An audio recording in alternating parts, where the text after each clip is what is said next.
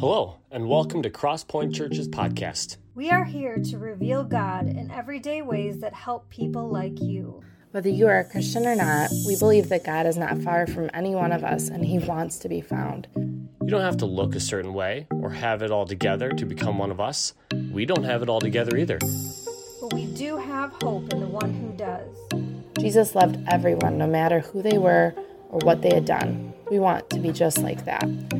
You want to connect with us, just stay after the message. We'll tell you how. It's good to be with you this morning. My name is Pastor Andrew Goff, if I don't know you.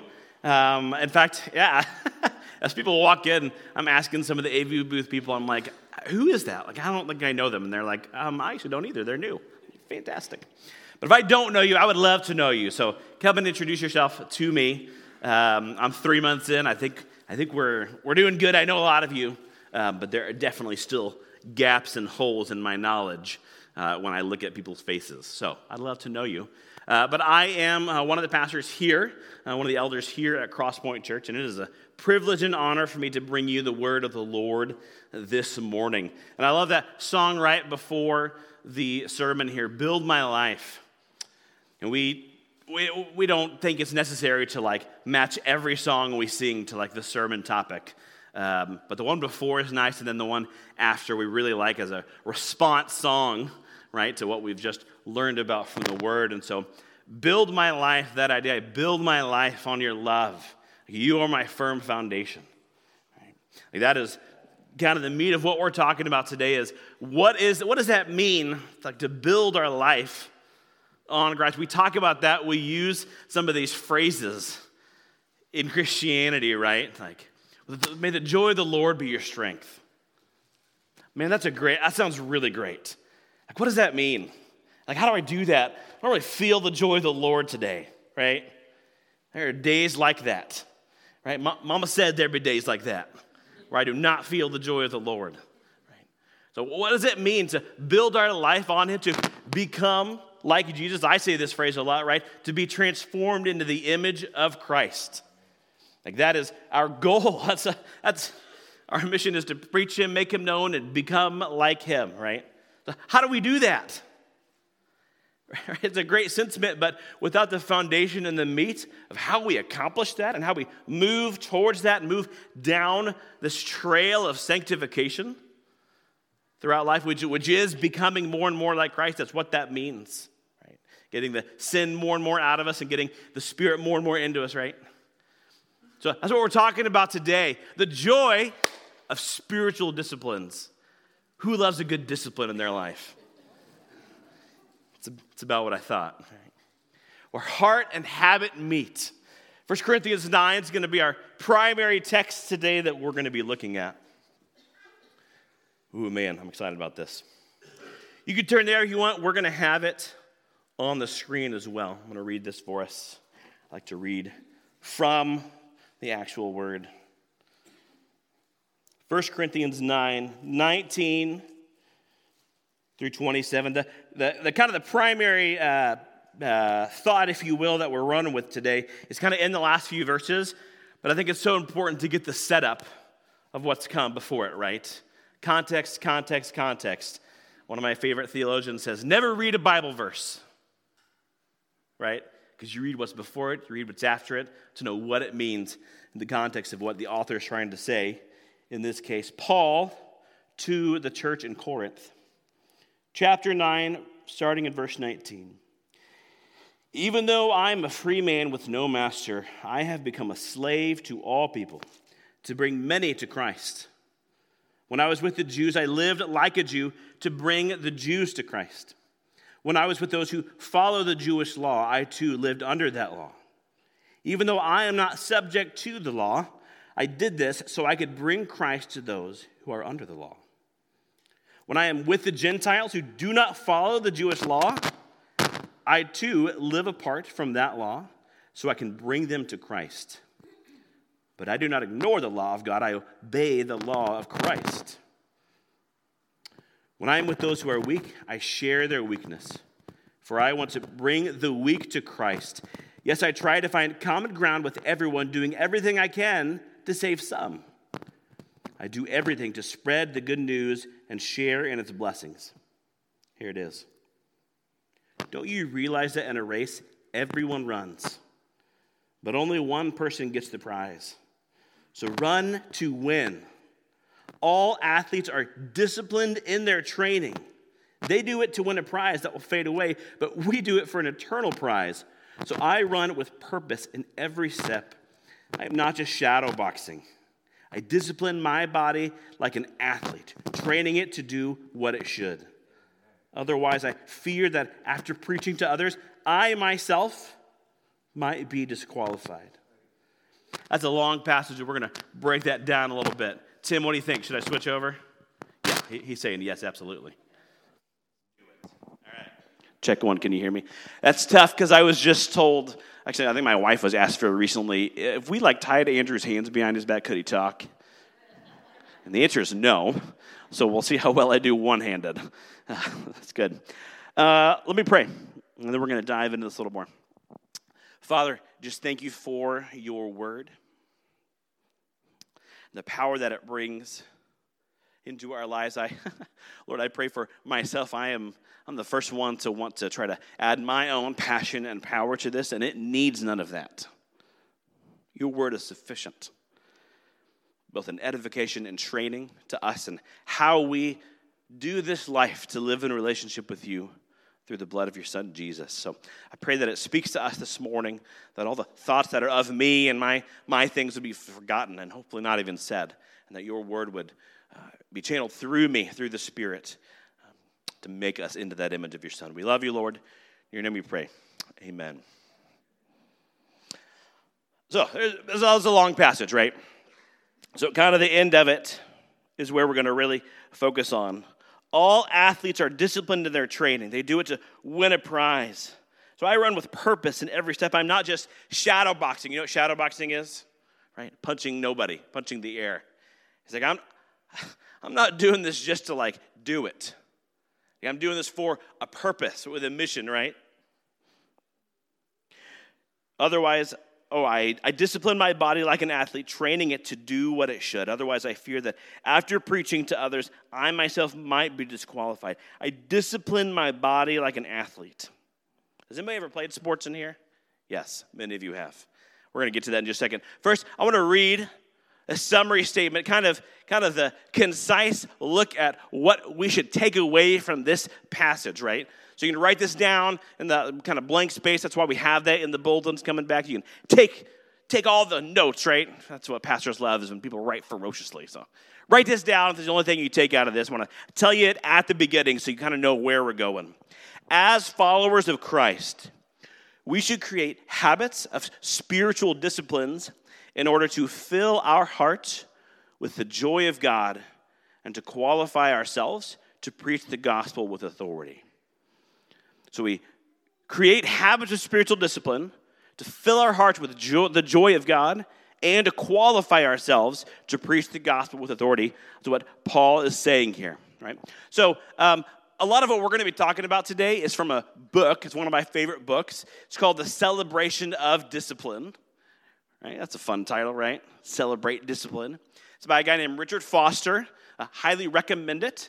Um, so if you have any questions about a lot of what we're doing, like I'll buy it for you. You just let me know, right? Celebration discipline, very, very good. We're going to be looking at uh, a little later something that he says out of his book. But that's kind of where we're uh, using some of the ideas uh, fleshed out from this passage of Scripture. So, first, kind of that first part of that summary statement, we create habits of spiritual discipline to fill our hearts with the joy of God. Right? So discipline kind of has this can't have this negative context, right? We kind of joked about that early in the sermon here. The idea of discipline, certainly when it comes to uh, our kids disciplining them, us being disciplined ourselves, not a pleasant thought, not something we enjoy going through, right? When I think of discipline, uh, it takes me right back to high school soccer. Whew, man, let me tell you something. Let me tell you how I feel about running. I don't like it. Right? even when I was in like pristine physical condition in high school, like I hated to run, right? Go run three miles to warm up. I'm like, no, that sounds just awful, right? But I'll play soccer till I drop. Like I still will, right? Which is a lot less time than I used to be able to. Right? I, will play. Give me something, I'll go play it. But make me like train and do the stuff. Like no, no, thank you. Like weightlifting, no, thank you. Right? So for me, the idea of discipline certainly has kind of this negative taste in my mouth from my past and things that I've experienced with that word. But, as we all know, it's only through the discipline of training and preparing my mind and my body that I'm able to, that I was able to play against other players who were at that level, right? Were I to not train, I wouldn't stand a chance, right? For some reason, I got sucked into the YouTube vortex last week, as we all often do, right? Their stinking algorithm is really good and puts those videos right there that you're like, oh, yeah, I want to watch that. Perfect. And I got sucked into this thing of um, MMA fighters, professional fighters, like getting into fights with guys like on the street who think they're MMA fighters. All right. How do you think that goes for the guys that are not MMA fighters? Yeah, real bad, I want you to know. It's over in about three seconds. Because these guys have trained their whole lives. Like their body is their temple, pristine physical condition training techniques. They could do this in their sleep, right? And to get someone who has not trained to challenge them to a fight, think they could do it, I mean, it's game over real, real fast. So we see the benefits of discipline and the, nece- the need for it, the necessity of it, and yet discipline in the spiritual realm can trigger many of us to think of another term that has no place in Christianity, kind of a word association discipline, like legalism, right? And legalism, right? This list of to dos and to don'ts. It's check boxes of rights and wrongs to present to Christ, saying, See, Jesus, look how good I was and how not bad I was. So, discipline can often be confused with legalism. And again, legalism has no place in Christianity. Because I want you to know, whew, sidebar. When you get to heaven, you stand before the throne of Christ, and he says, well, or Peter, who I don't know, I don't know if Peter's gonna be at the gates, whoever's there. Right? Why, why, should, why should you be coming in? And if your answer is, Did you see my Sunday school attendance? Did you see how I read the scripture every week? Did you see kind of check marked at the bottom of each column? I make sure I read all the highlights in my Bible. Jesus, look at the highlights. Don't mishear me. Those things aren't wrong. Be in Sunday school, be in church, read your scripture, highlight it, note it up. But if you present that before the throne as your justification, he's going to say, I never knew you. It's big, right? Through the, through the blood of his son alone, it's because of the name of Jesus and I know him that we are into heaven. Yeah, amen, right? So that is legalism, is saying, I'm relying on something other than Jesus to be right before God. That is not discipline. I want you to know. Those things are very different, okay? And I think one of the reasons that we often think of those two things kind of simultaneously, legalism and discipline, is because of the stinking Pharisees, right? When you read scripture, Pharisees are just the worst, aren't they? But they get a bad rap because they had good intentions, right? So back 400 years before Christ, the, the Israelites, the Jews, were getting back from this long exile in Babylon, right? They were there for 70 years, outcast. Their home was destroyed. And God said, You have to go somewhere else because you weren't following my law. One of the big things they weren't keeping was the Sabbath. Right? They didn't let the land rest, they didn't rest. God said, Okay, you're going to go away for 70 years to give my land a chance to rest, and you're going to learn some things, and I'm going to bring you back. Right? So when they got back, do you think they ever, ever, ever wanted to do that again? No, they did not. So the Pharisees, the Levites, the priests said, we are going to follow this to a T, right? We are not going to mess up. We're going to follow the law. Uh, not only that, but we're going to look at this. We're going to decide what kind of this verse means and this law and command means, and we're going to kind of flesh it out and create some more laws based off that law, right? And we're going to follow those. And actually, they created a whole book that was collected called the Mishnah. And what was the other one? The, I lost it, the Gemara. And these were kind of combined into this thing called the Talmud, which any good Jew knew, which was thousands, thousands of other rules and laws based on the 613 laws in the Old Testament. So they took what God gave them, they expanded it, and made it this unbelievable burden for the Jewish people. Right? Down to how many steps you can take on the Sabbath. If you take a step over this amount of steps, you are sinning before the eyes of the Lord. You need to go offer a sacrifice and make yourself holy. Right? Thousands of these kinds of things. So when Jesus says later, My yoke is easy, my burden is light. Whew, those are powerful words to those people. Because the burden and the yoke that the Pharisee had created to place on them was not easy, and it was not light. And so it created this religion of legalism, of the heart being taken out of this, the people aspect being completely taken out of this. And it became about checkboxes. It became about making sure you do this and you don't do that. Accomplish this, abstain from that, and you will be right with the Lord. Good intentions, right? Bad fleshing out.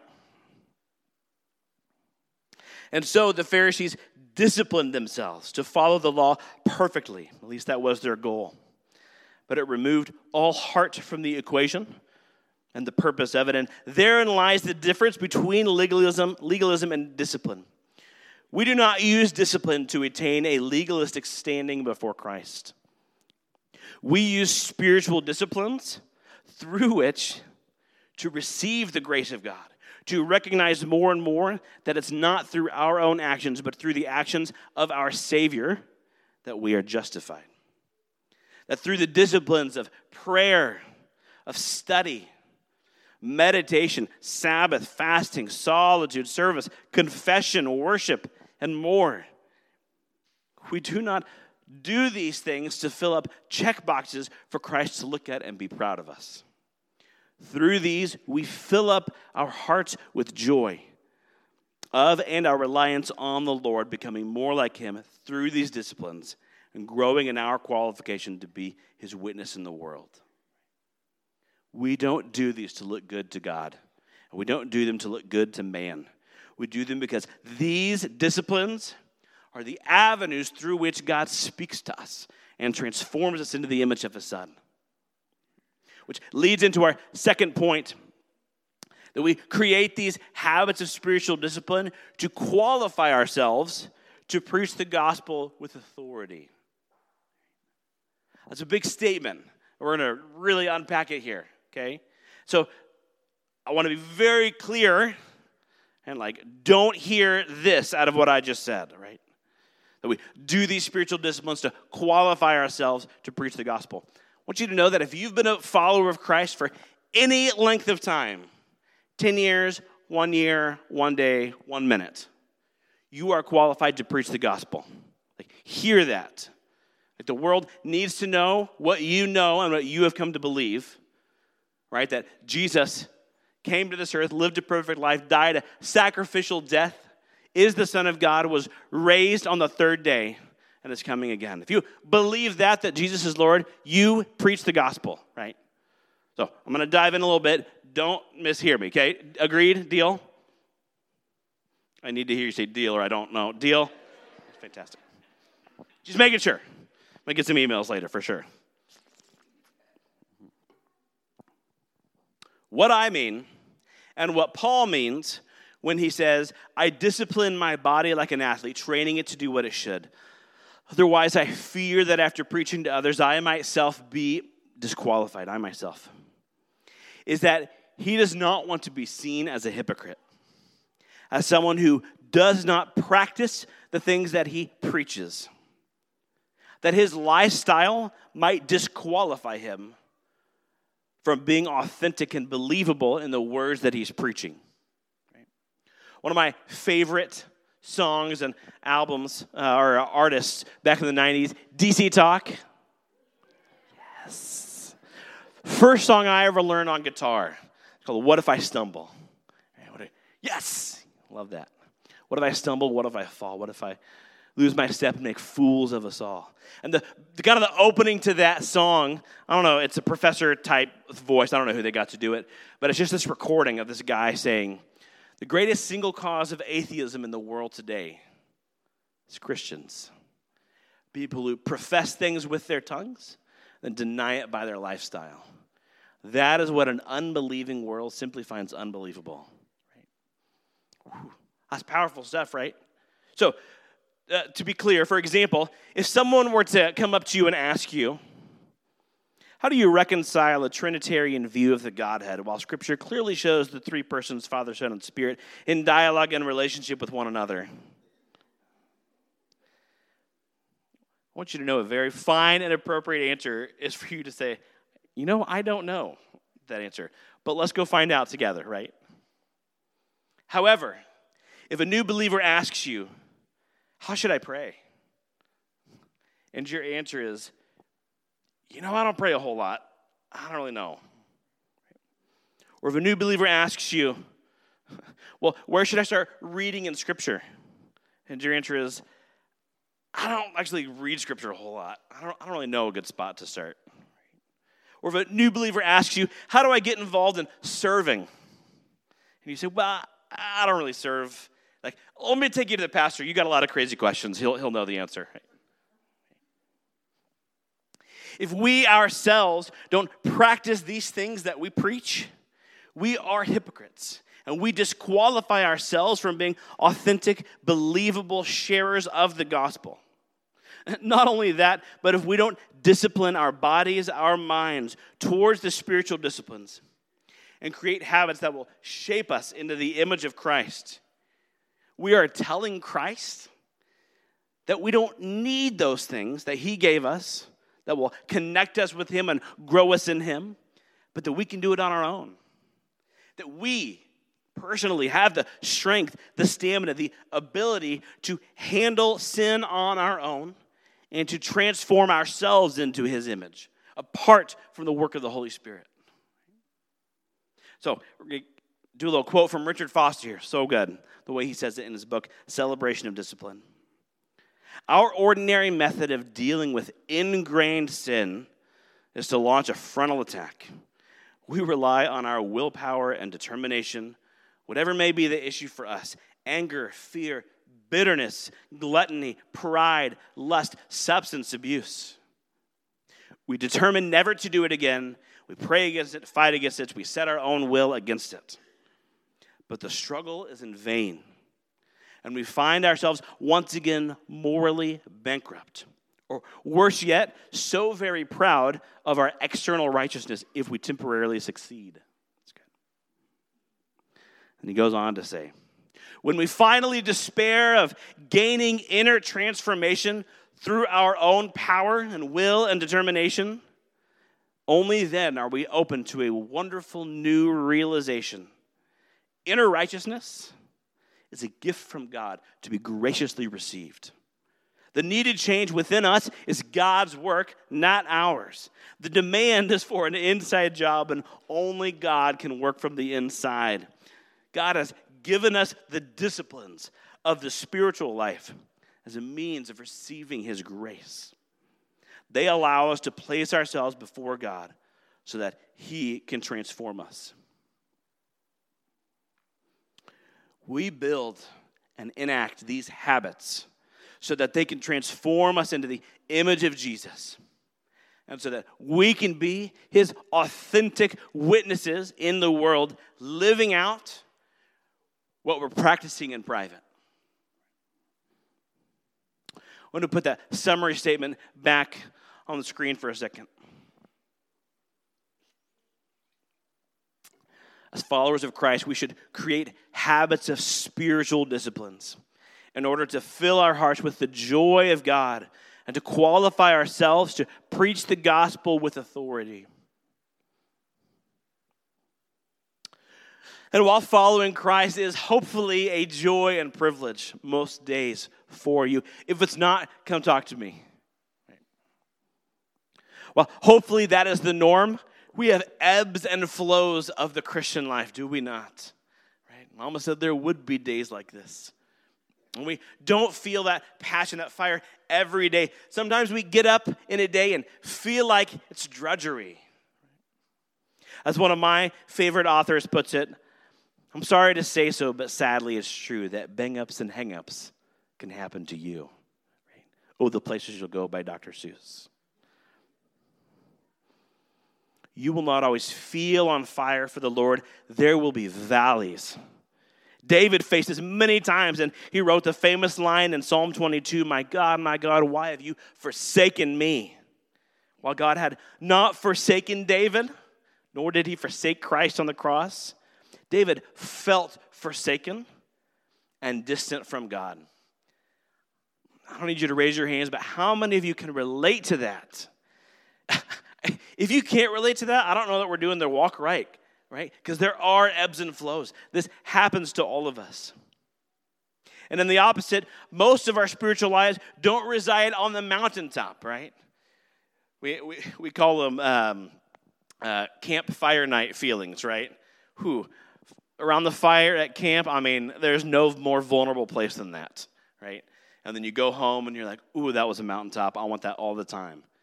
But if you spend your time chasing that, we don't live there. We don't live on the mountaintop. In fact, most of Christianity, day in and day out, is the walking in between, right? Right? It's just just going gently down the path with the Spirit. And that's why the forming of habits of spiritual disciplines is so incredibly important. Discipline, by definition, is about doing something no matter what you're feeling.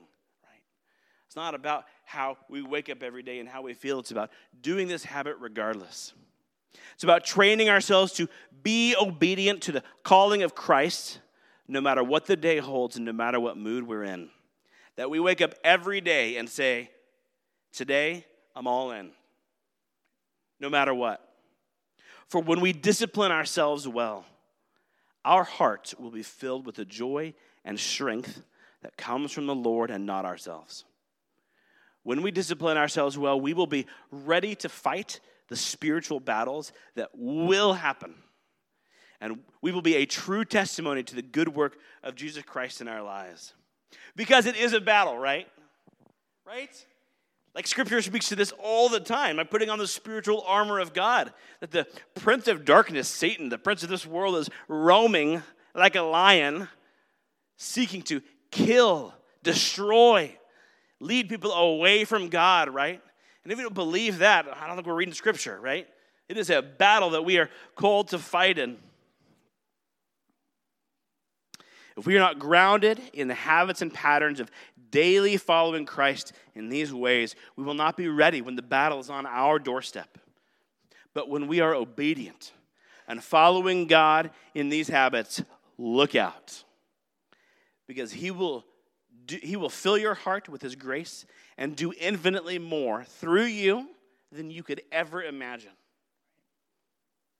And the more you do these habits, the more you learn how much it's his strength and not ours, right? Kind of that old Adam, like the more you know about something, the more you know you don't know, right? That's how I feel every time I read the Bible, right? Whew, there's a lot here I don't know. The more and more I rely on him and lean in him in these spiritual disciplines, the more I'm convinced and to realize it is through his power and strength alone that when I am weakest, he is strongest, right? His power through us. So, we're going to talk briefly now about these disciplines, very, very briefly. Then we're going to actually practice one today. I'm really excited about this. So, even if you're completely unsure of how to start these disciplines, just start. Like, just do them. There's no right or wrong way. There's no wrong way to start. All God asks of you is that you say yes, right?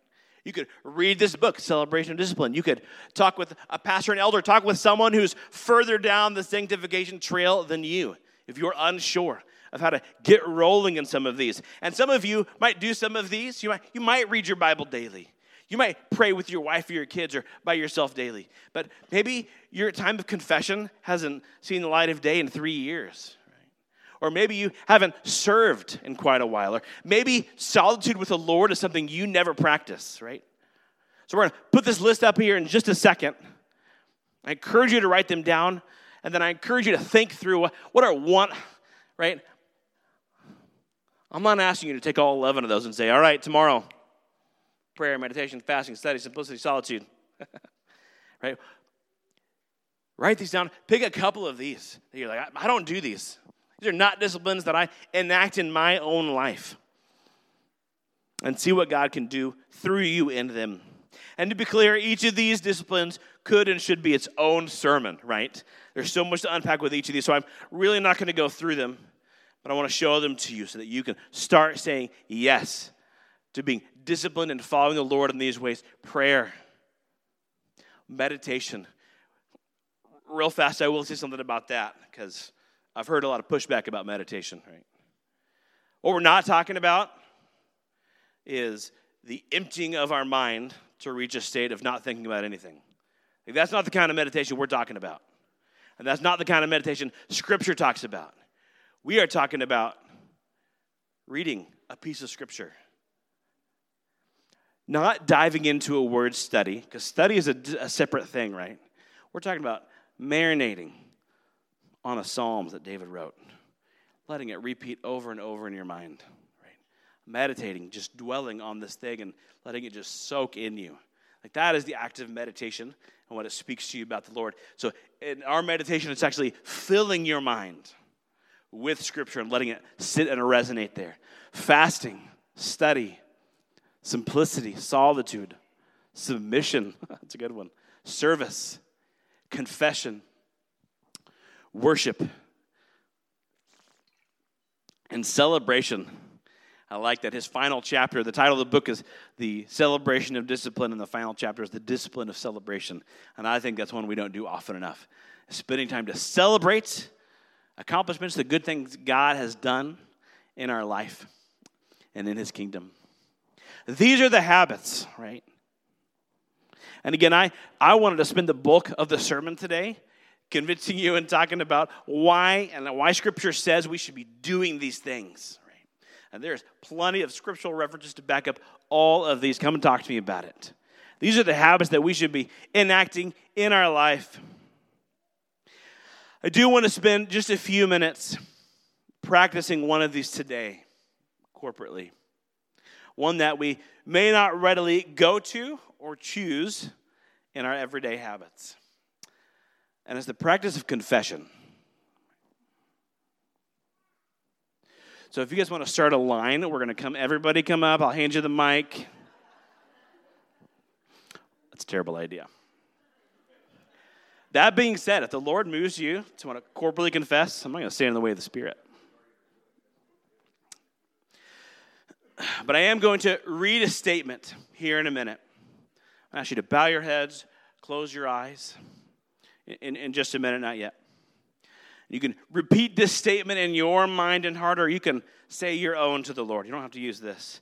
Offering to God a confession of sins against Him. I want to talk just briefly about confession and why we're doing this, why this discipline is so important. And to be very clear, confessing, confessing these sins isn't what makes you right with God. Right? Right now, what we're doing, the regular act of confession, you don't become renewed right with God every time you do this. Like that's not what this is about, right? It's believing in Jesus, the Son of God, who died for these sins as the payment. To, that's what makes you right with God, right? So we're all very clear. The act of confession, as practiced in certain churches and denominations, is often about absolving and cleansing you of your sin. And that if you don't regularly confess, you're not regularly forgiven by the Lord, right? That's not what Scripture teaches. That is, that is not biblical. That is, we do this act of confession for many, many reasons, and we're going to talk about that today. Firstly, we practice a regular act of confession to understand the seriousness of our sins by admitting them. Hopefully, at a later time when you do this privately, out loud, praying out loud to the all knowing, all powerful, all just, all love and grace filled creator of you when you put God in his proper context and then you tell him, here's how I didn't live how you wanted me to live, it gets real serious real fast, right? It's no small thing to commit an offense against this God. And to force yourself to speak it to him helps to ensure we know the severity of committing these sins. Second, we confess to God, especially in private. We are admitting to God that we, we made these choices of our own volition. Right? No one else made us choose sin. We did it freely and of our own accord.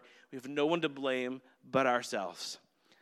Right? That we broke relationship with God the Almighty.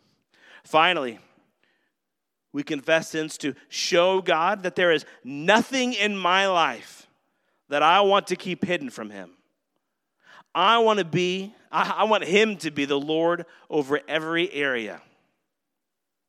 Though belief in Jesus rectifies our relationship with God the moment that we accept Him, our inability to admit all areas of sin and failure in our life keep Him at a distance and communicate to Him that, in fact, we do not want Him to be Lord over all of our life. When we confess, we freely give Him full authority over every area. He is either the Lord of all or He is not the Lord of all. Through the act of confession, we help keep it that He is the Lord of all. Now, if this sounds intense and highly personal, it is. Confession is a gift the Lord gave us to be totally free in Him. And without confessing to Him, we limit the freedom He wants to give us. And to be clear, right? God knows anyway. We're not, we're not giving God new information about our lives and our choices, right? If you know your child made a mistake and messed up, them coming to tell you about it is not about enlightening you to their behavior. We know their sinful, dirty hearts very well. It is about them making that relationship right with you and being honest in every area of their life. So, with all this in mind, we're going to enter into a time of confession. We're going to practice this discipline right now. I'm actually going to invite the band up to get ready to play a final song, a response song, after we do this together. You can repeat this statement after me in your mind. Or you can say, say your own. That is totally fine. We're going to give you some time to confess before the Lord. I invite you to bow your heads and close your eyes and lean into this.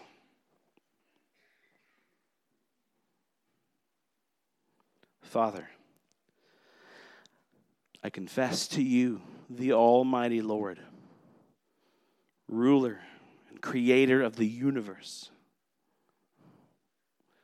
that I have committed sins against you.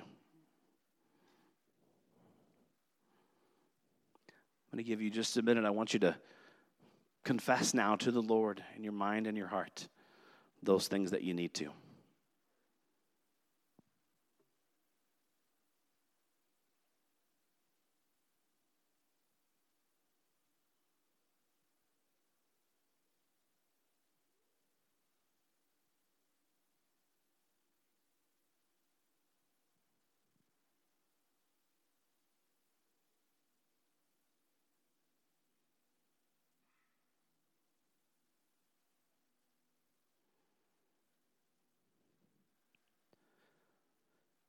Lord, while I know that you have already forgiven me through the blood of your Son, and you do not want me to live in guilt and shame, I want our relationship to be free and intimate. And I know that holding anything back from you will damage that. If there is any area of my life that I am holding back from you unknowingly or keeping hidden, please reveal it to me so that I can give you all of me.